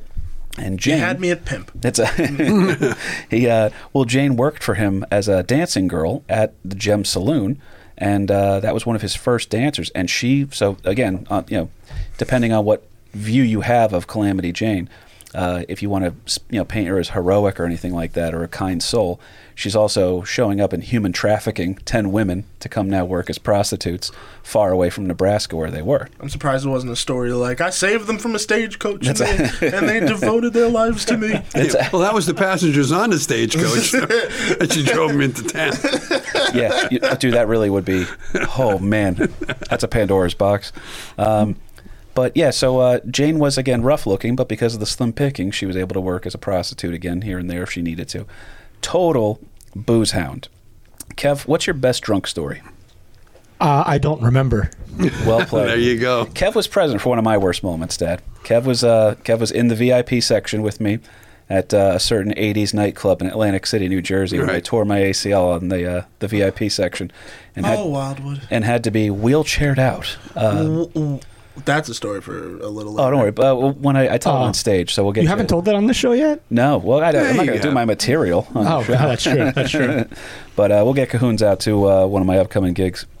But um, Jane's a total booze hound. She, there's two main stories about her legendary alcoholism.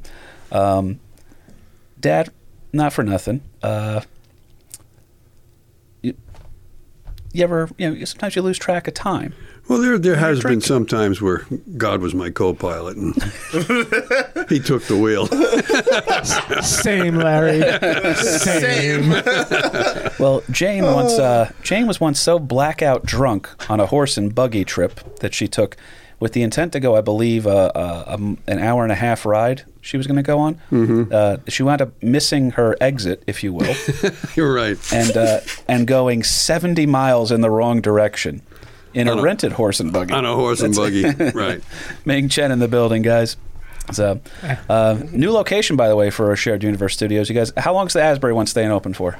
Uh, right now, tentatively uh, to the end of February. Um, they're hinting March is a possibility, which would be cool because it's going to get um, warm in March. Foot traffic, awesome. baby. Foot traffic. And, beyond that, who knows? So We want to do one in there. Yeah, let's do it. Let's do it. Why not? We'll Why figure not?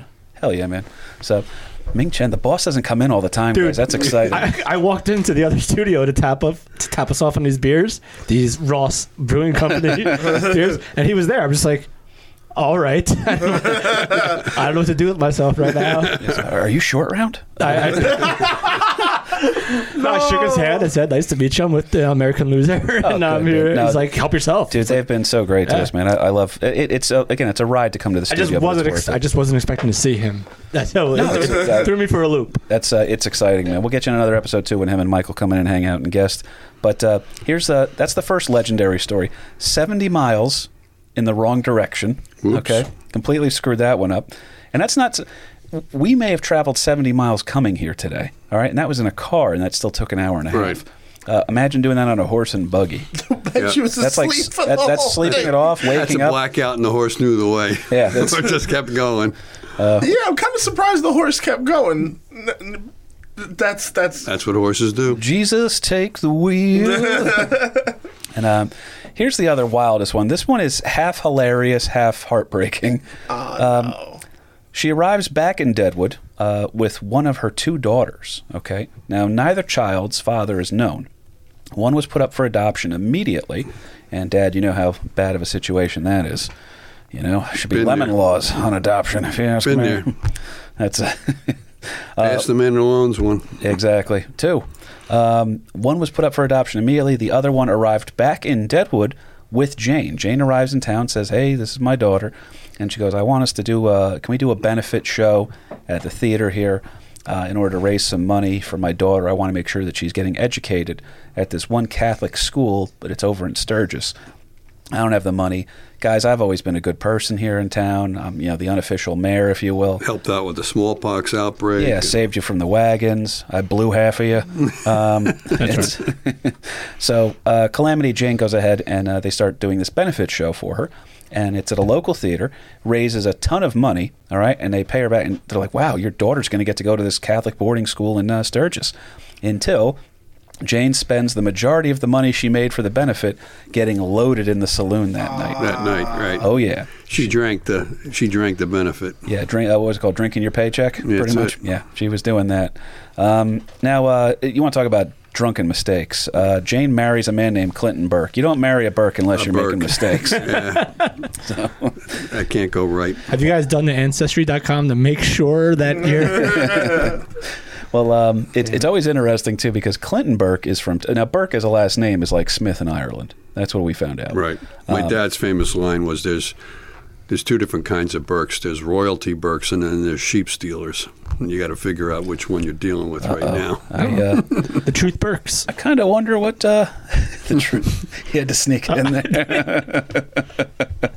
well, this uh, Clinton Burke was from Texas, and then uh, the two of them get married, and they wind up spending some time out in Boulder, Colorado. Uh, they also owned a small ranch over in Montana uh, on the Yellowstone River, of all places. But uh, her fame is still the subject of uh, these newspaper magazines and these dime store novels, which makes her a star attraction as a storyteller. Now she's already hanging out with Wild Bill Hickok. You think there's another? Is there another Bill about to come into her life, Kahuna? I see you found it on Wikipedia. there's a certain Bill named Buffalo Bill. Now I believe Buffalo Bill said, uh, "Would you fuck me? I'd fuck me." So. Goodbye, horses. I hate you because that's gonna be stuck in my head for the car ride home. Wrong Aw. Buffalo Bill. This is Buffalo Bill Cody, who has a Wild West show. And Kev, this really is almost like um, there's vaudeville popping off at the time. There's these uh, this traveling Western show. These are all things that get borrowed into what winds up becoming professional wrestling. 100%. So Yeah. you add a little bit of carnival flair to Right. it, and that's that's the recipe, brother. You got the circuses, you got the Wild West shows, Mm-hmm. you've got you know the P.T. Barnum aspect of it, this whole thing, and a lot of these uh, famous Western um, personalities are now trying to make a buck off of uh, what happened uh, 30 years ago. Very true. Now, um, she's during these, you know, Wild West shows. She's a storyteller. She's just going out there and she's telling her own bullshit. That's great. She's doing material. You know what I mean? She's a she's a comic. But she also also has her her dime, uh, not what they call dime novels. In other words, these little pamphlet, Mm-hmm. uh, soft cover um, pamphlets that she was selling at the same time. So she's trying to make a make a buck off of It's her called merch. life. She's selling merch. She's selling merch. absolutely. She had the merch table at the end. That's right. Absolutely. Yeah, thirty dollars for a T-shirt, uh, thirty Yeah, for right. a uh, flat brimmed hat. 25 for a combo. It's a, uh, but she's depressed. She's drinking as bad as she's ever been drinking at this point. Now Jane returns to the Black Hills in 1903 and continues working for her friend Madame DuFran, though no longer as a working girl anymore. She's Yeah, she was also in the uh, the uh, Pan American. Pan American games, Yeah. uh, not games, but the Pan American uh, exposition. She played shortstop for in. Buffalo, but uh, which was a, a major league thing. But uh, she's really at the at the end of the trail here too, with her drinking and everything show. else. And she's actually fired from that because. Uh, you know she's not showing up or just she's she's a drunk. Well, I thought she got fired because they didn't have a blowing competition. No. Uh, another bit I can't do on this show, um, but uh, only Kev would appreciate that. Uh, you, you too, Dad. You've seen it before. Kahuna doesn't come out to my shows because he doesn't support me. He only hangs out with me when I pay him to. Um, I'm a big fan of the Kahuna, by the way. Oh, he's great. Yeah. Uh, Everybody, it, you, people fall in love instantly when they're here on the show, man. It's um, but uh, like we said, she returns to the Black Hills. Her drinking has reached another level, and she becomes seriously ill on a train ride to uh, Terry, South Dakota. Now, um, the train arrives in Terry, and the conductor literally carries her almost unconscious body off there. The bartender uh, at the, the bar that they bring her into gets her a hotel room. Okay. And uh, she dies on August 1st, 1903, at age 51, of inflammation of the bowels and pneumonia. Yeah, there again, that's really not concrete evidence as to what exactly did she die from because there's Tough a to number do of autopsies. Yeah. Tough, to, yeah, tough to do autopsies and what they were calling for back then and what we're calling it today or what exactly it really was. Who knows? But yeah, inflammation of the bowels and pneumonia probably a pretty good start with uh, you know chronic drinking problems from a lifetime of uh, boozing. Well, there's a uh, a line that I heard once used to describe uh, when uh, a famous person passed away. I can't remember which one it was, but a, a chronic substance abuse problem. And they said, uh, "Oh, so and so died," and uh, you know, somebody just goes, "Well, they actually it was Uncle Paulie that said." He goes, "Well, they spent enough time working on it." So, Right, right. but um, yeah, Jane's now dead, age 51, uh, and her she's taken back to Deadwood, and her funeral is this morbid curiosity. So there's people that like her and remember, and then there's Deadwood's getting civilized at this point. It's a real town again. So uh, the morbid curiosity floods the churches. Okay, the, the church that her funeral is at, and there's people marching down to bury her in Boot Hill. Now, what's Boot Hill? Just in ten seconds or less, Dad. Uh, Boot Hill is the uh, pauper's grave, if you will. Um, that's the city cemetery. That's why where- it's a status symbol to own your plot. Right, you know? right, Otherwise, right. you're getting we're going to throw you in the dirt. right. But uh, she gets buried. Um, they take her down towards Boot Hill, but her request from the uh, the Black Hill Pioneer Society, who understood her contributions to the town, they honored her request to be buried next to Wild Bill Hickok, like we said, and the two of them are buried next to each other in Deadwood, South Dakota. I thought you, earlier in the show you said that his uh, his friends decided to play a posthumous joke on him by burying her next to that him. depends on who you talk to. Yeah, Yeah, I thought you were making that up. Nope. And apparently that turns out to be true. Uh, hundred percent. so I'm reading this. I, like I follow whenever we do the show. I always follow along on Wikipedia to kind of stay on track.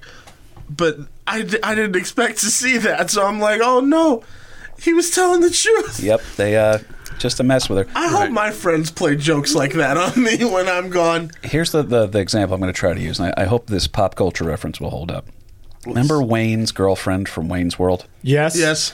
Imagine if, as a joke, they buried her next to Wayne. Oh my Wayne- I don't even own a gun. Wayne, I realize why I've been so moody lately. I'm pregnant. um, but she's dead now. She's buried next to what she had alluded to being the love of her life. Kahuna just pulled up a picture of her uh, next to the grave there, or Wild Bill was buried first. Jokes on you, lady. You're there in a few years. That's a a rare photo of Jane wearing a dress too. Um, And But- smiling. Yeah, and a lot of that, I, I found some references to that there's most of the pictures of her, she's in men's clothing, but um, there was a, whether that was like a publicity type of a thing or whether she was truly uh, wearing wearing dresses on her own accord is uh, as another side of that whole. Are you mystery. telling me that we can't really tell what was real and what was fake with this lady? Well, right from the get go, yeah. There are two things I notice about this photo too that's kind of bugging me out. One, uh, well, she's gonna end up there in a few years anyway. So, and then two, you, from what everything we've talked about with Calamity Jane is that like she's her own publicist. Like she's she's nuts when it comes to that stuff. Like she'll make up the stories and embellish. Wasn't it a huge deal to take pictures back in the day? So behind this photo is just like a huge setup of like That's a good point. That's a great point. Yeah. and the fact that she's posing and she's posing Yeah. and smiling, which I don't Yeah. think I've ever seen in like an old photo. Which you have to stand still very, very long And you would have, like, for the- these photos. yeah. Yeah, Yeah. but by this time, though, by the 19, catching up. by 1901, 02, or whenever this was taken, 'cause she, she died in 1903. Um, yeah, it's it's not like Civil War time where they No, actually having a headrest for you to Yeah. uh, to not move Your you ta- while industrial picture's revolution is taking place. Right, Everything, right. you're good to go there. Yeah, that- solid yeah. point. S- smarter than us, that's for sure.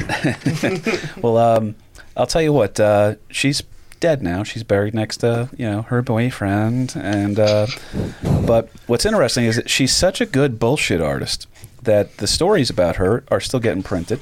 Magazines are running art. Magazines are starting to come out around this time. The dime store museums now have dime store novels, like you were saying too, Dad.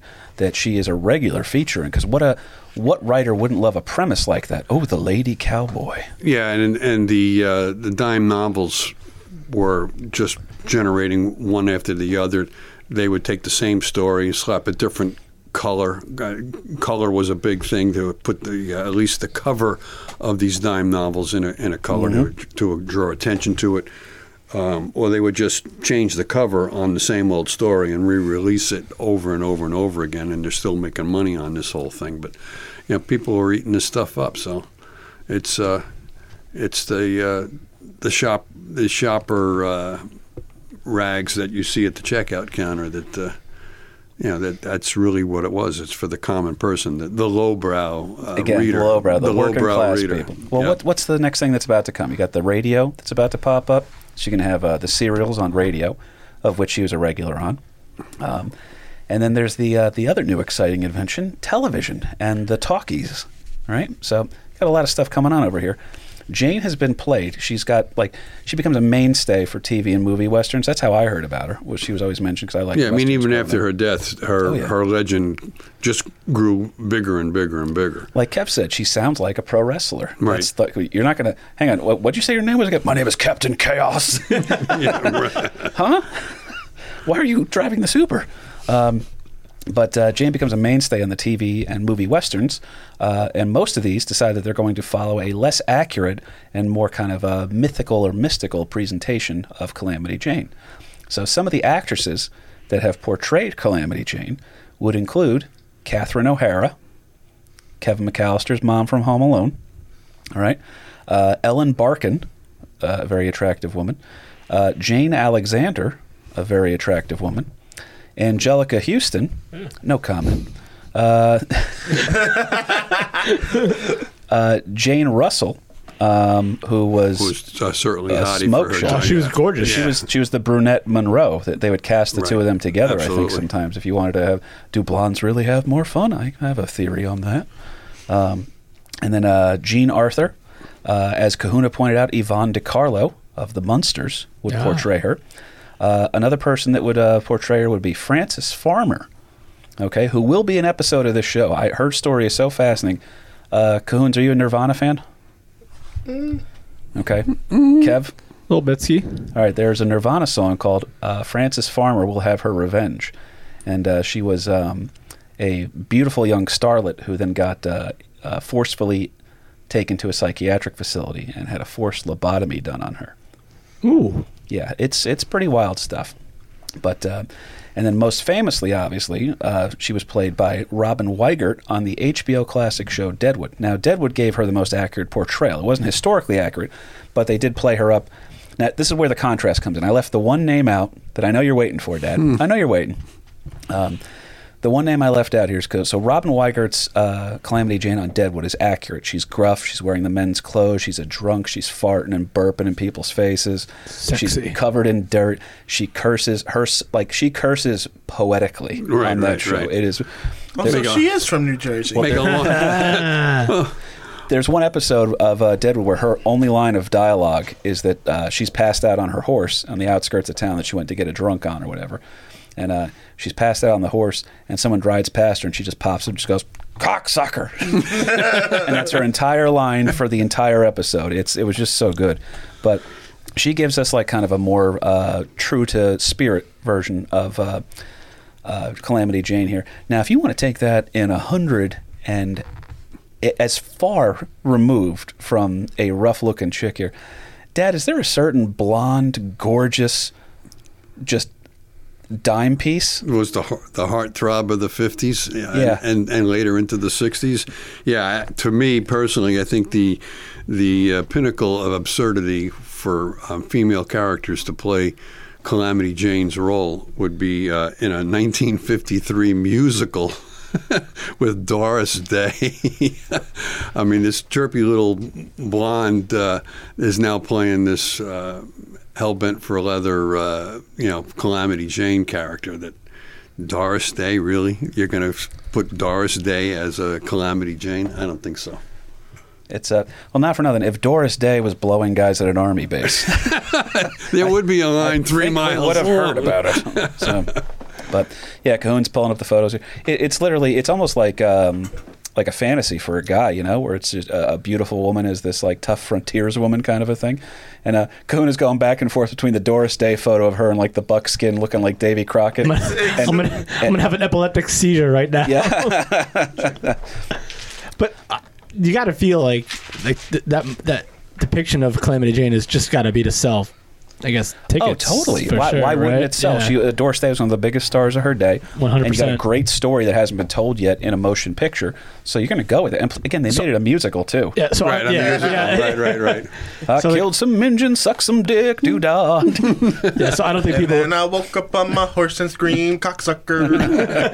people suspended their, dis- their disbelief for that one probably. Oh yeah, I mean, my I'll tell you what. Right now, if you wanted to make a fantasy movie for me involving Calamity Jane, and I was Bill Hickok, uh, I would want to be Bill Hickok, and my Calamity Jane would be none other than Carrie Underwood. That's where I'm going, guys. All right. Every the night- country singer oh yeah, Sunday Tony Night Ro- Football. Tony Romo's ex. Tony Romo's ex. Wh- Why would you ruin that? Why are you doing this? to me, Kevin? I'm trying to uh, listen. I talk things out to remember who people are. So I had no idea who Carrie Underwood was, so I started talking. well, no, no worries on that one, dude. Hey, uh, I'll tell you what though. Uh, we're getting ready to wrap up here. LP, do you have anything else you want to throw in real quick? No, I think that's uh, pretty much covered. We hammered Uh, that one. We're going to be right at our 90 minute mark, which means we only went over by a half hour, guys. um, I know who I'd cast as Calamity Jane. that's what I want to throw. I'm excited. Right back. We haven't been doing it as diligently as we should, but this is a regular segment on the show from here on out. Kahuna's casting couch. Who you got, buddy? All right, so I'm not going for the the the Doris Day approach, which is just take someone beautiful and insert them into a legend. Well, not to say she might be beautiful to some. if you say Caitlyn Jenner, I'm off this podcast. You no, no, no, no. I'm gonna go Melissa McCarthy. Inter- oh, dude. And you made a comedy with. Yeah, If you made a comedy with Melissa McCarthy as Calamity Jane, uh, I would watch that in a heartbeat. I think that would be a funny movie. I think that'd be great. Who would Yeah. you Who would you cast in this comedy as Wild Bill Hickok? That's a good. Uh, Bill Hader. Oh my God! Because the man can't do anything wrong. He's our he's our second coming of Bill Murray. There's nothing they're bad in. yeah, I'm about it. So let's let's uh, let's let's talk after this. Let's get this made. I'm into it. Too. yeah, yeah, I'm into it. LP, you did some great research on this one, man. Thank you so much for breaking down the Jack McCall thing, explaining Wild Bill. Uh, and we didn't burn, and we, we gave enough info without burning future episodes here. So if, you got, if this episode does well, we'll look into doing a couple others. Um, that being said, Kev, Royal Rumble predictions. Talk to me. All right, so you got two Royal Rumble matches, right? Female Royal Rumble. Are you really asking for this? No, uh, well, I, No, I'm- no, we no, no, we don't have to do this. We don't have to do this here. Let's No, wrap let's it up. But you have a great podcast, man, that I enjoy. I like being a guest on. I also listen to it. So Plug there's that shit. So why don't you tell the listeners where they can? If you guys like professional, even if you're not a, a current fan of the product and you just like the old school days, these guys talk about both Yeah. enough that it's enjoyable. We, we talk about everything um, from like the 80s, the the 70s, 80s, 90s, 2000s to today. We've had guests like Mick Foley, AJ Styles, Kenny Omega, Chris Jericho. Um, All right, you don't need to show off. I'm just trying to throw these people. I was 'cause very I, jealous of Jericho. I don't. I don't necessarily know if this audience translates to wrestling, so I just want to throw that No, out there. It's definitely a shared So- universe. That's a good point, my man. Pots and pans. But Uh, I should throw ShinyWizards.com. you out. shiningwizards.com. Uh, just check us out, man. We hope. Uh, listen, thank you guys so much, and this was great. Kahuna, thank you. Everyone here, thank you. No problem. Thank you. Also, just for disclaimer, it's shiningwizards.com, not grandwizards.com. Not grandwizards.com. That'll take you to a very different Nope, website. nope. Or Imperial Wizards. And, and Yeah. they can find you on Twitter and Instagram, correct? Yeah, uh, Wizards Podcast on Twitter, at Wizards Podcast on Instagram, and uh, Where can they follow you, friend? at Kevin Garifo on Twitter. It's silly. I don't know how to change it. Uh, at uh, at Shining Wizards Kevin on uh, Instagram. So Very cool, man. appreciate it very much, man. No, buddy, you're one of my All great right. friends in this world. So it was very honored to have you come on the show finally. So thank you for that. It was great. I hope Um, I uh, hope I did well. Well, you're coming back. I hate to tell you. Yeah. All right. And, You're uh, in trouble. Again, thank you to uh, our sponsor over at Ross Brewing, uh, Navesink IPA. Dad, if you're signing off Good off, stuff. Good you like the West Coast Tremendous IPAs. stuff. I'm on my what it is. sixth cup. That's. We weren't counting. I never finished my first cup, so anytime Kevin got up, I would hand him a half a beer to have him fill it back up. So I lost track too. Don't Lord, worry. let Calamity Jane take the wheel. That's right. No, we're uh, we're gonna get the hell out of here, Hopefully, man. we won't be 70 miles beyond our exit on the way home. Oh God, any traffic, we're gonna have to get out of the car and Ah. pee in Ziploc bags. Should oh my fine. god, that scene alone with Melissa McCarthy and, J- and Bill Hader would just be worth it. uh, I'm gonna write this now and hope to God. I'm God okay with you doing it, buddy. All I I'm ask gonna for, make it like Blazing Saddles. I just want a special thanks. Funny. Special thanks is all I ask for. I got you. I got you, and a walk-on role. That's uh, or just you know Carrie Underwood's phone number, whatever you come up with first. I got you. Oh, she'll play. uh She could play. uh the madam Yeah, Do- uh, Dora DuFran. DuFran. DuFran. Yeah. So not bad on that one, man. So I think we're sitting on a couple of gold mines here. But that being said, guys, Mike and Ming, thank you so much for taking care of us here.